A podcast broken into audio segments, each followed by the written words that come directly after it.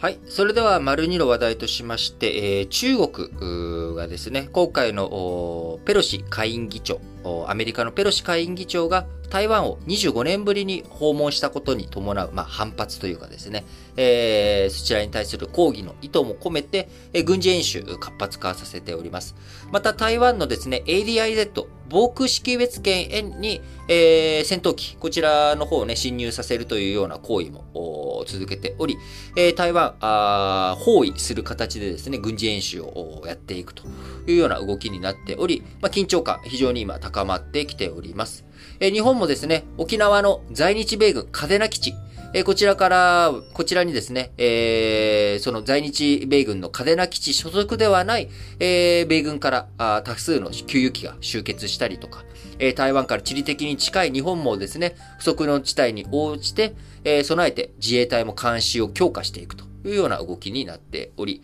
えー、非常にね、緊張感、緊迫感高まっている状況になっております。えー、今回ね、あのー、あ、昨日僕ね、キングリッチさん、えー、25年前に訪問した下院議長、この人、何党だったのかなということで、あの民主党だったのかな？どうなんだったろうって、あの、ぐにゃぐにゃしたことを言ったんですけれども、あの確認したところですね、25年前に、えー、台湾を訪問したキングリッチ下院議長、25年前に訪問した下院議長はですね、共和党の出身だったということで、当時、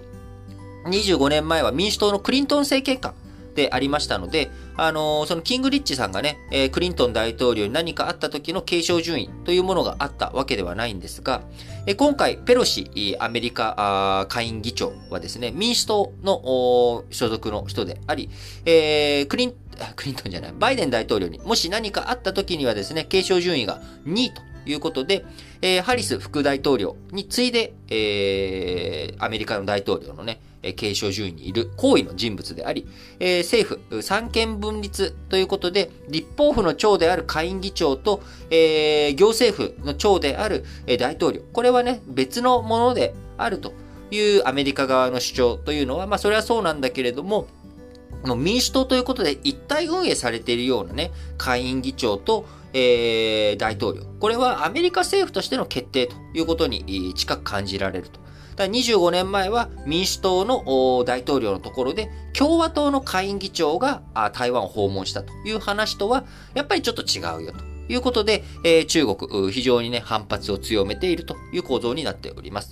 え特に中国はですね、これから8月上旬、今、あこの時期にですね、え、毎年開かれている長老会議、え北大河会議っていう、まあ、日本のイメージといったら、あまあ、北大川、まあ、昨日ね、僕、軽井沢って言ったんですけど、海辺にも近いので、軽井沢というよりかは、まあ、葉山とかの方がイメージつくのかな。なんか、まあ、高級リゾート地だというふうに思っていただければ、まあ、避暑地で、えー、まあなんかすごくその、なんか、お金持ちが集まるというかね。まあ日本だとやっぱりでも、イメージ的には、ちょっと海がないんですけど、軽井沢的なイメージの方が僕は近いかなと思うんですけど、言葉の、あの、北大がっていうのと、その、海、海さえあれば軽井沢は完璧なんですけどね。まあなかなか、あその、リゾート地、えー、国によって違いはありますけれども、えー、その北大河に長老が集まって、この秋の、えー、人事、特に今年はですね、えー、北大河会議っていうのは大体毎年、長老が集まって話をしたりとかするわけですけれども、えー、特に今年は秋に5年に一度の共産党大会、えー、こちらが開催されるということで、えー、そこでの人事とかね、えー、どういうふうにしていくのか。特に、えー、これまで、あのー、胡錦涛さん、えー、習近平さんの前の国家主席だった胡錦涛さん、その前の江沢民さん、どちらも2期10年、えー、ということでね、退陣して、えー、次の世代にバトンタッチということをしてきたわけですが、えー、今回、えー、こう世界のね、情勢とかを踏まえて、えー、習近平さんがですね、えー、異例の3期目に突入するということは、これは決まっているわけですが、えー、じゃあ、他のメンバーどうするんですか？っていうところ。こちらについてはね、やっぱり、長老たちとか、あとの、の綱引きがあ行われているということになっており、えー、次期指導部の最高指導部メンバーであるチャイナセブン。まあ、あ言うなればね、中華人民共和国、あるいは中国共産党、えー、こちらのですね、えー、トップセブンっていうもの。あのー、まあ、え、取締役会、え、メンバー、取締役、え、こちらをね、選んでいく。え、それが7人枠があるわけですけれども、えこの7人をどういう風な構成にしていくのか、あメンバー構成にしていくのか、あこういったことについての、まあ、あの綱引きがですね、今行われているということで、え特に中国ゼロコロナ政策などもあり、えなかなか経済的にもね、景気、え不動産のところの不安定化、えあるいは IT 企業に対する締め付け、えこういったものもあって、なかなか中国今、景気がね、よろしくないという状況の中、政治的にも、あの、アメリカとの対立深まっている中、え、弱腰を見せるわけには習近平さんいかないということもあり、え、今回、えー、ペロシ下院議長のですね、えー、台湾訪問にあたって、えー、非常に今までにない規模での軍事演習、え、台湾をね、四方に囲む形で、え、軍事演習をやっていくということになっております。え、その軍事演習、期間ですけれども、8月4日から、あ何日までだったっけな、え、結構ね、それなりに長くやっていくということになりますが、数日間やっていくのかな。で、その中にはですね、え、日本の排他的経済水域、EEZ を含まれるということから、えー、実弾射撃訓練という内容も踏まえ、中国側に懸念を表明したと、松野博一官房長官、えー、昨日3日の記者会見の中で、えー、今日から予定されている中国の演習について苦言を呈する、懸念を表明するということになりました。え、日本もですね、防衛省、自衛隊、えー、まあ、普段から日本付近の海空域で警戒監視、情報収集活動しておりますけれども、より一層重要視されていくのかなということになっていきます。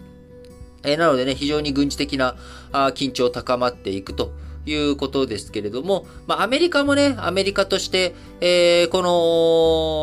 の秋に同じく中間選挙、えー、アメリカはね、4年に一度の大統領選挙がありまして、えー、2年に1回、えー、その間にですね、中間選挙という形で、えー、まあ、あのー、どうなっていくか。え選挙をやっていくっていう、上院、下院、選挙をやっていくってことになるんですけれども、今回、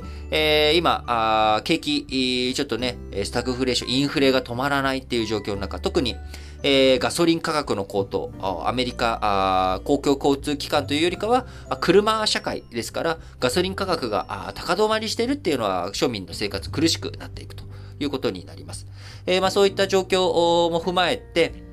えー、なかなか今回、え、バイデン大統領率いる民主党がですね、えー、再び下院で多数派を形成するっていうのは難しいんじゃないのかというふうにも見られており、え、その中で、え、民主党をレガシー作り、政治的遺産を作っていく上でも、あ今回、え、ペロシ下院議長がですね、えー、台湾訪問したということから、えー、まあ、中国に対抗していく、人権を大切にしていく、民主主義を大切にしていくっていう姿勢をね、アメリカが今示しているということにもなるのかなと思います。えそういった状況の中ですね、え日本外務大臣とかね、あの官房長官とかが、あのまあ、それは日本にはね、ちょっと直接関係がすることではないみたいな一歩引いた発言をしているっていうのはですね、まあ、あの立場上わからなくもないんですけれども、うん、それってどうなんだだろうなっていうようなね、えー、感じも見受けられますので、えー、個人的にはこの年末予算の策定とかね、防衛文書、えー、こちらの中にしっかりと台湾海峡、えー、台湾に対する日本の、